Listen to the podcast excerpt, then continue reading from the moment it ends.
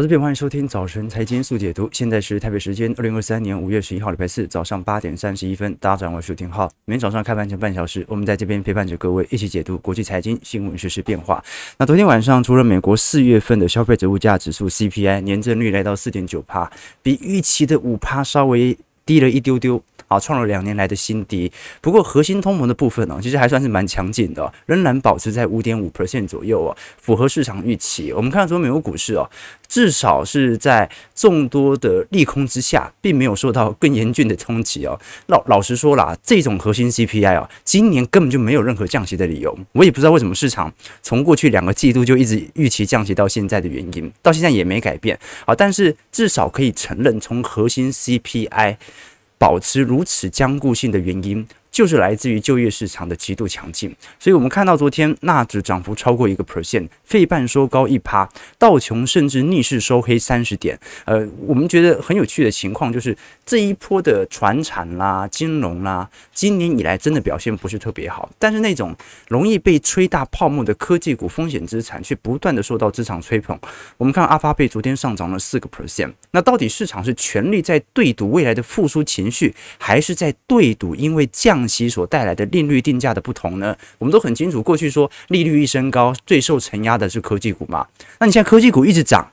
那你不就是在反映你认为一定会降息吗？可是核心 CPI 还在五点五趴哦，这个比年增 CPI 总 CPI 高这么多，然后现在下滑力度又这么慢，所以值得观察的要点，第一个，我们待会讨论呢，到底这个 CPI 的下行速度是不是因为在去年的四月、五月相对基期比较低一点点啊？我们都很清楚啊，去年通膨最高的时候应该是在二季末到三季初，大概在六月、七月、八月左右，那个时候通膨啊来到八趴、九趴嘛，那个时候。基期最高，好，所以你基期越高，那相对今年而言，今年二季末到三季初，通常这个时候通膨下行幅度最快嘛，因为那个时候基期高，那现在要容易就掉下来哦。好，那有没有可能会发生这样的现象？这是我们第一个要观察的要点哦。那第二个，尽管联总会在过去不断的宣称说利率是取决于当前的经济数据或者通膨情况哦，但是昨天纽约的联总会总裁威廉斯基有特别强调，他说我们是说暂停升息。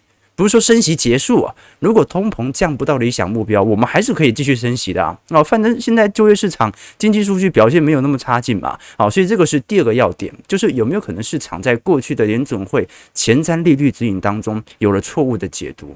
那第三个重点是美国债务上限谈判的问题啊。美国总统拜登。呃，在前天跟共和党的领袖、众议院院议长麦卡锡会谈之后啊，仍然在针对联邦支出削减问题上产生明显歧见啊。共和党的法案很明显嘛，可以通过债务上限，前提是必须大幅的削减联邦支出，而且呢。必须在总统大选以前做大幅度的削减，那这对于民主党来讲是致命伤，所以我们可以观察到有趣的迹象啦。就即便市场的重重利空仍然存在，有经济衰退的风险，通膨难以下行的风险，甚至我们看到昨天美国的 CDS 价格仍然在高位进行震荡，信用违约掉期，相对于其他新兴市场有这么显著的上升，你还以为美国要破产了没有？它就是一种政治上的延宕，所以我们就一一来探讨今天聊的几个话题哦。首先，我们先观察整个 CPI 的数据哦。刚才聊到说，这一次重点是核心 CPI，年增 CPI 来到四点九 percent，本来就在一个下行区间，因为原油跌成那样，不太可能。照来讲啊，你要到时候五月、六月哦，原油对于通膨的副作用仍然会存在，因为原油目前几乎是大熊市啊。但是核心 CPI 的部分这一次还保持在五点五 percent 哦，仍然具有强烈的僵固性。那当然，呃，现在呃，现在市场上虽然预期可能今年九月、十月、十一月哦各有降息一码的空间哦，但是就目前的数据来看啊，如果你想要在今年达到啊，三趴的通膨目标哦，就没有任何降息空间。哦，甚至还有可能需要在呃今年多升息一码来进行物价的前置哦，因为核心通膨下行力度太慢了哦。事实上，我们把核心通膨拉出来，来观察超级核心通膨。什么是超级核心通膨？就是我们先把那个住房啊做剔除啊，因为核心通膨当中住房权重很大嘛。我们住房剔除之后，你可以观察到，目前核心通膨的大部分部门，除了医疗保险和交通运输费用之外啊，基本上论其他因子仍然属于非常显著的僵固性。比如说我们看到的娱乐业啊，目前美国由于大幅服务业缺工，所以导致娱乐业的水平不断的有物价上涨的情况发生。那其他的像是啊这个水呀、油啊、电呐，你说哎不是？原物料价格都在下跌嘛？为什么电费、水费又在上扬呢？那原因也很简单啊。第一个就是我们观察到，在过去几年啊，美国的极端气候啊，导致了部分地区有水价、电价调涨的一个疑虑啊。第二点是原物料的传导效果本来就比较慢哦。你从原物料价格上涨到生产者价格上涨，到消费者的物价跟着上涨，这个传导链时间太长了。可能去年原油创新高，现在这个原油创新高才传导到我们的呃实体的生活用品当中，这个是值得观察的要点了。那事实上这一波的预期还算是符合大家预测了。我们可以观察到这一次四月份的 CPI 普遍的预测值是从四点九趴到五点一趴都有，比较乐观一点是摩根大通认为是四点九趴，好，那这个枫叶银行四点九趴，野村四点九趴。但是你看，花旗、摩根士丹利是认为五点一趴，所以这一次出来的数据是五趴，算是蛮符合市场预期的。真正的分歧点还是在于我们现在所看到的联总会的市场年底终端目标利率，以及市场上在近期针对年底。终端目标利率当中的脱钩，那我们看得很清楚嘛。我们从二零二三年的元月份一直到二零二四年，联准会态度已经很明显了，不降息嘛，所以它的基准利率照来讲就会维持在五点二五 percent 左右。可是你看到很快哦，按照市场的预估，十月份应该就要降息喽，对吧？你按照如果市场的 FedWatch 哦，十月降息一码，十一月、十二月哦再各降息一码。降到四点五趴，成为今年年底的终端目标利率水平，甚至在二零二四年会持续的大降息。所以，观众朋友要了解哦，目前市场老实说啊。是极度不看好当前的经济情况的，认为经济撑不住当前的水位哦。那到底核心通膨能不能有如此显著的拉升？这个就要来持续观察了。因为我们刚才说，按照现在通膨下行的力度哦，其实真正核心通膨能够有下行空间的时间点，并不是现在，而是今年的二季末到三季初，也就是从六月、七月、八月、九月这几个月是最值得观察通膨能不能严峻下行的。所以我们才说联准会。为什么要在这个时间点保持观望？因为他要看这段时间能不能达成。那为什么这段时间通膨下行力度最快呢？原因也很简单，因为这段时间是去年通膨基期最高的时候，来到八趴九趴。那你这个时候按照基期角度，它下滑力度就会非常快。去年跳得高，同期内今年掉下来。就会比较痛。那为什么今年你看到在年初到现在通膨还是居高不下呢？就是因为去年年初通膨并没有很高，去年通膨的高点就是在年中中旬的中，所以这是值得观察的第二个要点。那第二个要点就是原油价格它必须要保持的持续的疲惫弱势，因为原油价格现在已经被视为全球通膨再起的讯号之一。所以如果原油价格有个大幅度的变化，那么可能对于呃通膨的冲击还会加大。不过我这一点我倒是不是特别担心。为什么？因为前阵子欧佩克已经做了新一波的规模减产了啊，短期内要再减产的机会不大，而且再减产下去哦，啊，那会不会又又暴跌？为什么？因为人家过去的推论是减产供给减少容易形成原油价格有所拉抬，但现在变成的态度是减产是因为需求不好，你减产需求不好，我干嘛做多原油呢？啊，所以这是另外一个方向啊，这是一种市场博弈的关系哦。简单来说啊。通膨的下行力度是不会变的，只是能不能赶在经济最差劲的二季度到三季度左右啊，能够看到核心 CPI 的下行。如果今年最差劲的时候，最差劲的经济的季度，通膨还没下行，诶，那不是说明明年复苏，那通膨又要创新高了吗？所以这是压力很大的哦。事实上，我们从过去的表现来做表述，会发现哦，美国的 M2 货币的总供应量跟 CPI 是具有高度联动的，而且我们可以观察到。通常 M two 会领先 CPI 哦，接近有十六个月哦，好，所以我们看一下 M two，美国已经 M two 已经进入到负值嘛，美国的货币是越来越少的，好，那这也是过去一年美元升值的主因哦，那是不是说明十六个月以后，基本上美国的通膨率啊，它就会相对来到一个中长期两趴目标以下的低点水位呢，这个是值得观察的要件。不过十六个月是真的有点久了，到时候的经济情况又很难说。如果是真的是复苏期，那通膨下行的力度一定会放慢嘛。我们只能说联总会在本轮二二年到二三年的升息力度已经来到这个四点八八 percent 啊，这个其实是过去六轮升息周期当中表现来的最快的。你看，当时一五年到一八年的升息周期花了三十五个月啊，零四年到零六年花了二十五个月，包括八九年到。呃，八八年到八九年，九四年到九五年啊，基本上就算当时升息时间跟现在差不多，都是花了一年多左右，可是他们的升息幅度都不像是二二年到二三年一样来的大，所以刚才聊到的核心通膨哦，超级核心通膨，哎，要下滑难度很高。真正要着手的，就是从工资部门和住房部门着手。那至少现在我们可以观察到，住房部门还是保持着相对疲惫的阶段。而如果我们观察工资部门的部分哦，目前也有非常显著的下行格局，不过还是有四趴到五趴左右的区间。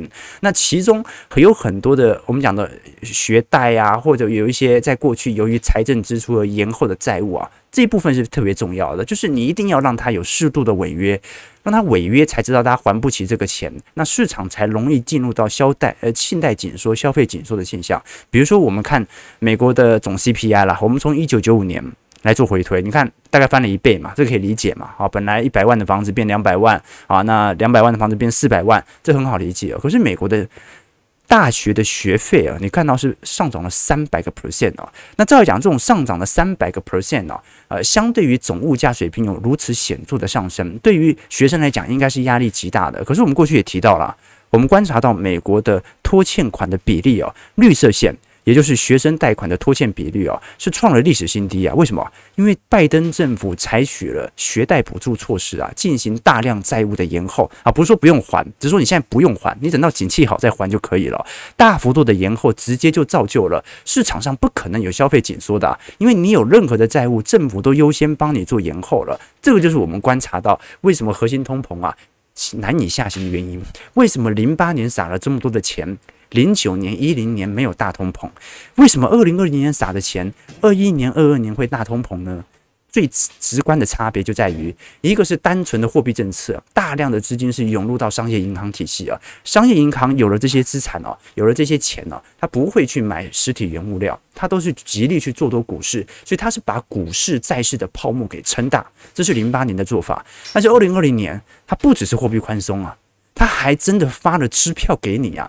导致美国民间有大幅度的超额储蓄，而这一波超额储蓄造就了通膨，到现在还消失不了。所以很多人怪鲍尔，觉得鲍尔是这一次通膨的元凶。哎，我不觉得，我觉得他是来收烂摊子的。真正的元凶是拜登，他你真的把钱发到人民手上了，这个是我们观察到的现象。不过呢，啊，市场的民调，昨天我们谈到鲍鲍这个拜登嘛，你现在回来看鲍尔。也是一样的情况哈，鲍尔虽然是共和党籍哦，他的民调也创新低了。我们根据盖洛普的民调，昨天提到说，百分之三十六的美国成年人表示哦，呃，鲍尔啊，或现在的应该讲说，市场上对于鲍尔的支持率啊，在过去的联总会主席当中来到了历史新低，远远低于过去的叶伦啊、伯南克或者葛伦斯潘，这个是第一个冲击哦。那我们也可以观察到，呃，是少数在共和党的领袖当中，我们看到。有如此低的民调的，因为现在整体共和党在呃国会的支持力度啊，已经远远胜于民主党。那共和党的领袖目前民调也跑赢拜登。那现在重点是，但是有一位共和党的领袖目前。呃，应该讲共和党的指标人物，目前民调是跟拜登差不多的，就是鲍尔，就是鲍尔。所以这说明市场上其实并不是针对民主党或者共和党讨厌的，市场都讨厌执政官呐。啊 执政党只要你是在位的人，大家都讨厌。好，那我们现在拉回来看，这个就是一个民调的叙述啊。我们只是叙述一下，那刚才聊到的核心通膨的强劲啊，到底联总会有没有持续升息的条件呢？啊，这个是一个观察要点哦。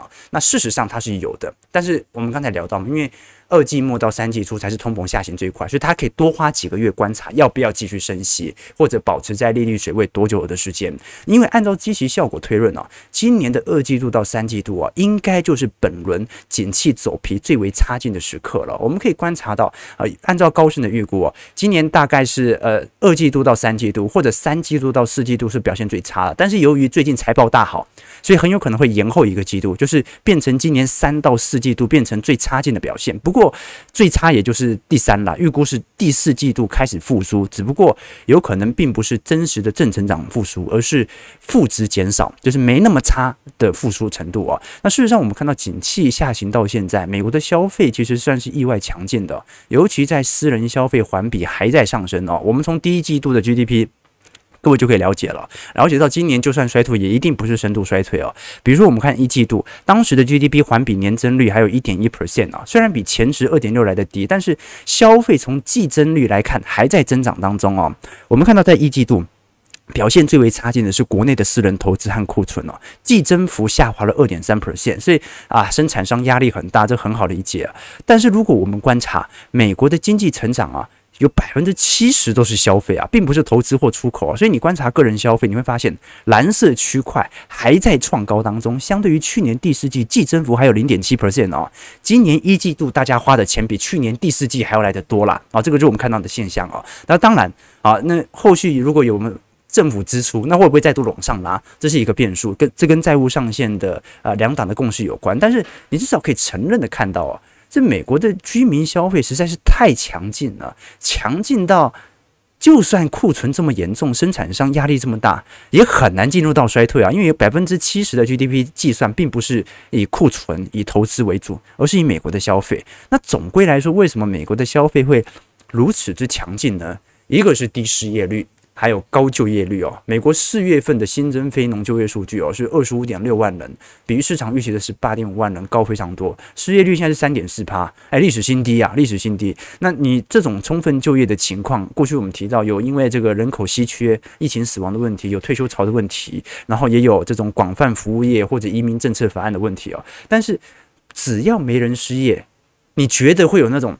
高速消费紧缩的情况在吗？不可能啊！大家只能花的痛苦一点点，但是绝对不可能会有那种高速消费紧缩所形成的核心 CPI 大幅下滑。那第二点是昨天我们提到的，昨天我们跟大家提到说，美国超额储蓄是历史新高啊！我们现在美国超额储蓄大概是一点二兆，人均大概是三千七百美元，历史新高。你按照美国的月均的消耗速度哦，你要把这笔钱花完哦，要到二零二四年第二季啊，所以。你要让大家把钱都花完到消费紧缩啊，要到二零二四年的中旬才有机会在。就换句话说，没有大规模失业。这笔超额储蓄，它就会持续的造就核心通膨保持在高位当中，所以这是值得观察的要点啊。那另外一部分啊，是美国的房价，其实在过去一段时间其实有非常显著的下弯，但问题在于目前下弯的幅度哦，又开始回到呃相对没有那么下弯的状态了。怎么说呢？我们我们举个例子来看啊，比如说这张图表是美国的啊平均的房价中位数啊，美国平均房价大概在呃现在大概在三十六万左右，三十六万美元了。那你看到在整个四月份的预估哦，你说有没有下跌？有啊，你看大概下跌幅度大概二点四趴吧。但是你可以观察到啊，呃，现在这个房价其实是有开始在呃。按照着每个月应该讲了，每年美国的房价通常在每年的四月到九月，通常表现是极度亮丽的。现在而言，二零二三年的房价低于二零二二年，但是远远高于二零二一年的房价。那什么时候房价又会重新掼破二二年？这个很难说哦，因为目前的下行力度并不如大家想象中来的快。这是第二个要点哦。那再来，刚才我们跟投资朋友提到，美国现在正在大规模的实施库藏股，这一次苹果带头实施嘛？啊，在过去五天哦。我们观察到，美国花了二十二亿美元来进行库藏股实施，诶，这个是在近期来看的新高哦。那如果库藏股持续实施，那股价就会持续的做拉抬。好，那当然了，散户不是这么想的嘛？你看到现在，如果根据市场的调查，有百分之七十七认为现在不是好时间去买股票，只有百分之二十三认为现在是适合买股票的时机。它不是针对散户，它就是针对全球投资人。所以这个就是我们现在所看到的迹象，利空永远都在，但是。消费就是没那么容易下滑，而这个消费的强劲，恰恰奠定了美国不会进入深度衰退的呃这个迹象哦。OK，所以各位朋友了解到一个现象哦，就是财报会很差，但是消费并不差，而消费是美国 GDP 的主要权重，所以美国的经济不会多差哦，是这样来推论的。所以我们观察到，你看格罗方德最近股价跌很多啊，原因为何？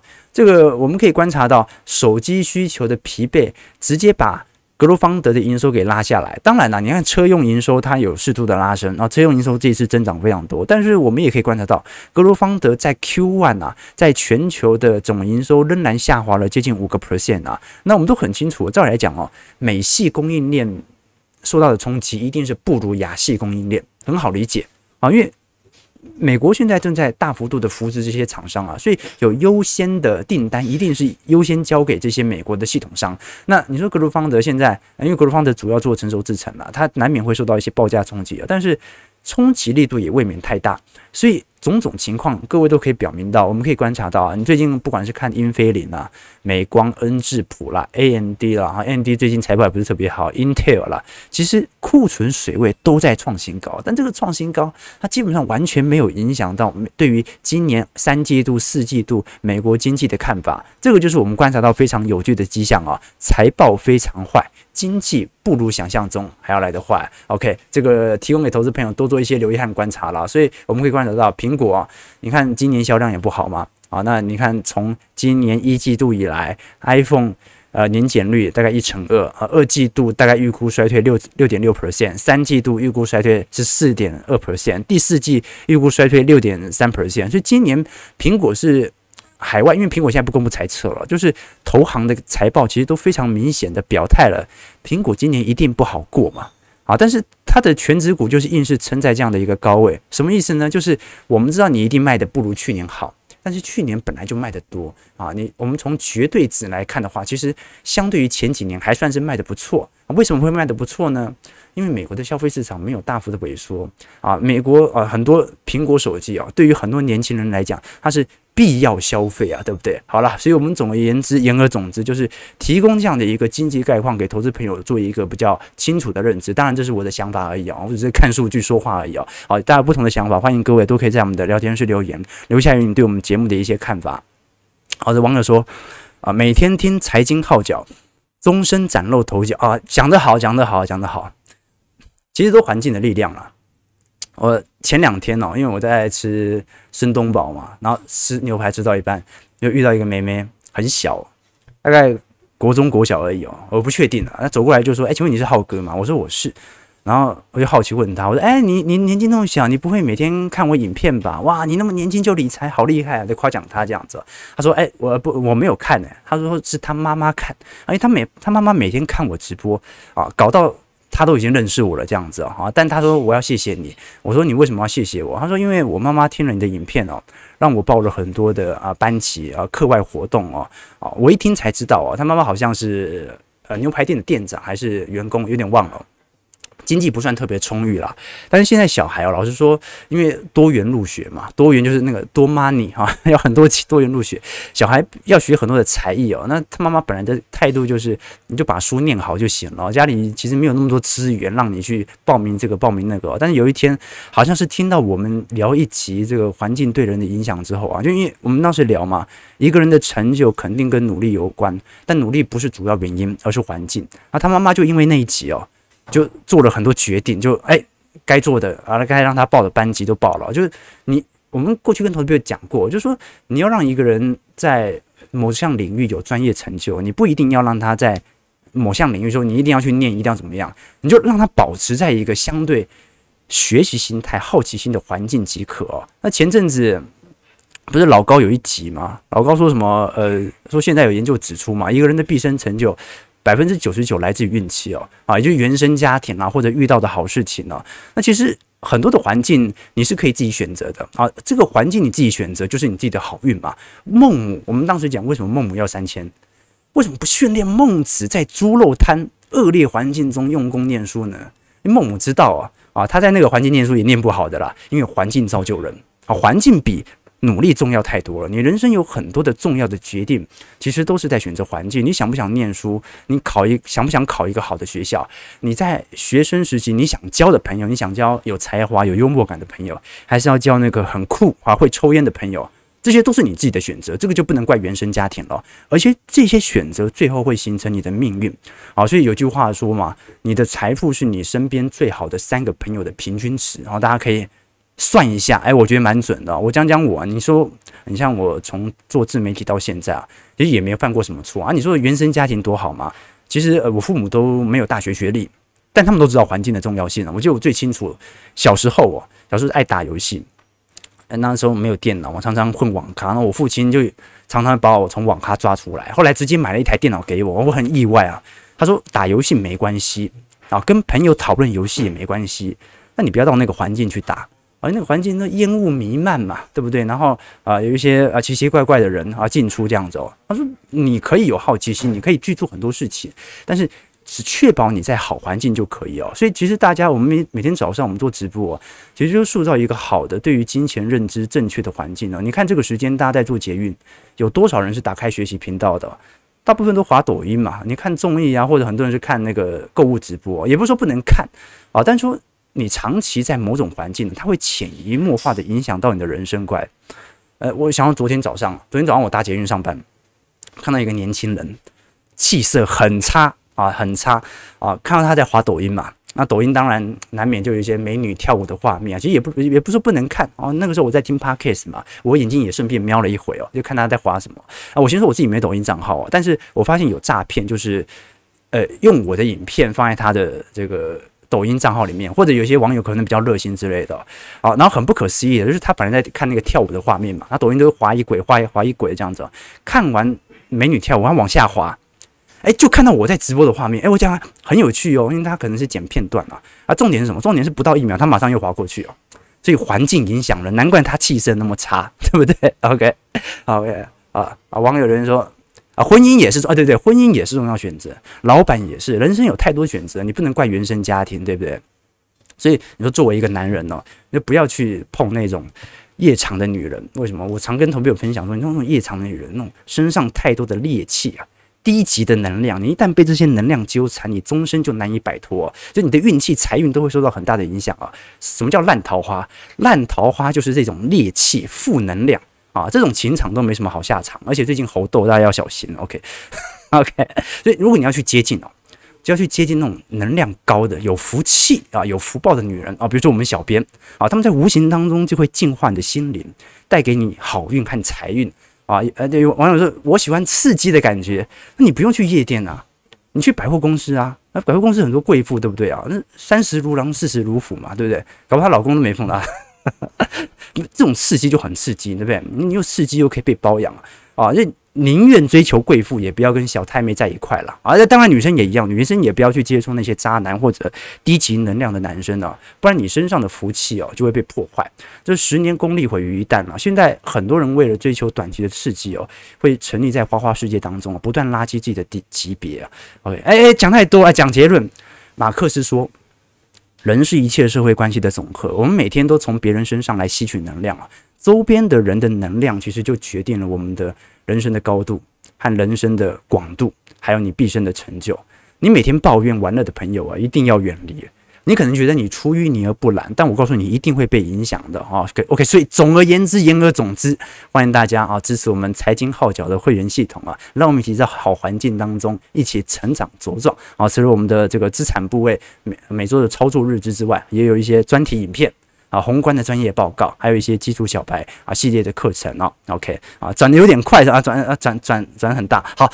啊，总而言之啦，我们只是聊说整个美国股市的宏观面大概是如此啦。那大概也要知道说，我们每天在这样的环境当中啊，你大概就会对于整个宏观世界有一定的基础认知。那不是说不能挑战，也不是我讲的都对，但是你至少可以知道这个世界的资本运作逻辑是什么。你尺度放得远一点哦，你就不会被短期的价格所影响了。我们看一下短期的价格吧，道琼下跌三十点，零点零九 percent，在三万三千五百三十一点；标普上涨是八点。零点四五 percent，收在四千一百三十七点，纳指上涨一百二十六点，一点零四 percent，收在一万两千三百零六点，纳指昨天又创波段新高了，这一波真的蛮有趣的哦，哦，这一波风险资产哦，你看到就算通膨，核心通膨还是这么高哦。市场对于年底的利率预期没有改变啊，这个科技股还在膨胀，泡沫还在拉大啊。我们过去跟投资朋友分享过，我是极度看好科技股发展的啊。但现在乖离拉到这种区间呢，你未免都有一点害怕，对不对？好，但是也没有说多害怕了，因为毕竟大家还是看空，反正大家看空，我就持续啊有一个比较好的想象空间嘛，对不对？啊，只有现在你看，大家可以留留言投个票嘛。投资朋友觉得现在。未来走空走多的几率高还比较低，我跟你讲，大部分人目前对于股市还是很悲观啊，觉得有一堆利空还没有反应啊，这个就是真实市场的想法，多数人都在这么样想的啊。我去做了很多考验，然后不管是出于这个美国的 Reddit 版哦，还是看 PTT 哦，我看根本没几个人看多的。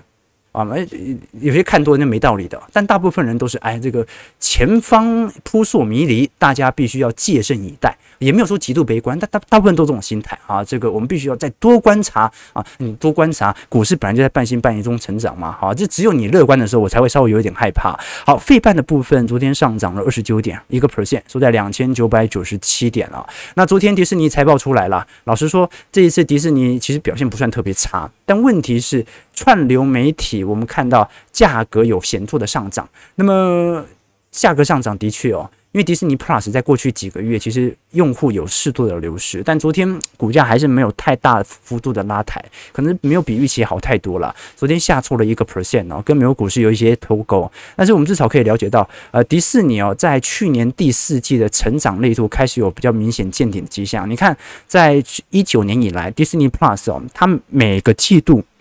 的订阅用户都在上升，急起直追 Netflix。可是你观察到，在二二年三季度到四季度。见高点之后哦，感觉又跟 Netflix 有一点拉远了，这个是值得观察的一个要件呐。那总而言之，我们可以观察到，美国股市目前还是保持在一个相对中长期的多头轨道上。那这一次的下修其实算是蛮显著的哦，仅次于零八年的水平。那现在来到一个重新的上行区间，我个人认为，只要那种悲观的情绪没有改变，它就还是有持续推动的空间存在。那当然，这个后续我们再来从其他总经数据来针对股市的高低基期来做一些推演，也会在我们的。会员资产当中来做一些追踪了。好，九点零二分，时间不够了，我们今天就不聊台股了，因为台北股市最近真的太无聊了，我都不知道该聊什么。台北股市上涨十五点，说在啊，今天量的很低啊，今天量能只有一千八百亿啊，哎，这真奇怪。所以一万五千六百五十七点，昨天照来讲，美国股市系统单应该波动比较大，啊，好，可能是昨天 外资外资外资昨天多单减，对不对？好，昨天可能做一些避险单啊，呃。现在现在闭光了啊，现在也没事做，对不对？外资也不愿意回补啊，那那那可能就贵买自己比较活泼一点点了。好了，呃，我们后续再来跟投资朋友追踪一下最近所公布的财报，包括金融股啊，包括我们看到航空股啊，航空三雄啊，其实四月份营收的表现都不错，但是。到底目前的财报对于股价的影响能不能有所释出呢？这又是另外一个要探讨的问题了，对吧？好了，那不管如何，我们明天礼拜五来一并跟投资朋友多做一些追踪和报告啊。明天就内容比较多元一点啊，因为明天要抽书，然后要把我们这几天一直没有讲到的欧洲市场的概况，因为欧洲银行业目前是有一点艰辛的啊、这些概况我们在明天一并的来跟投资朋友多做一些报告和留意啊。如果你喜欢我们节目，记得帮我们订阅、按赞、加分享。我们就看一下投资朋友留言好了，OK。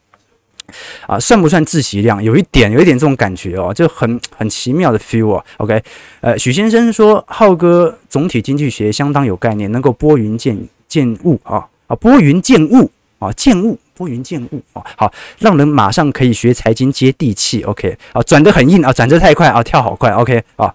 啊，谁叫这是我的节目？OK，啊，猴豆，猴豆跟刚刚好比较关系啊。好，了解，不好意思，不好意思。啊，刚，我我刚刚就是随时想到而已。因为最近，因为台湾有蛮多猴豆的病例，大家要小心哦。哦，虽然我不确定那个传染的途径是什么，我还没有什么太大的概念。呃，交朋友的智慧哦，你的收入等于五个朋友的平均值啊，没错没错，要交对的朋友啊，不是说你一定啊要不要跟穷人待在一块啊，就是说。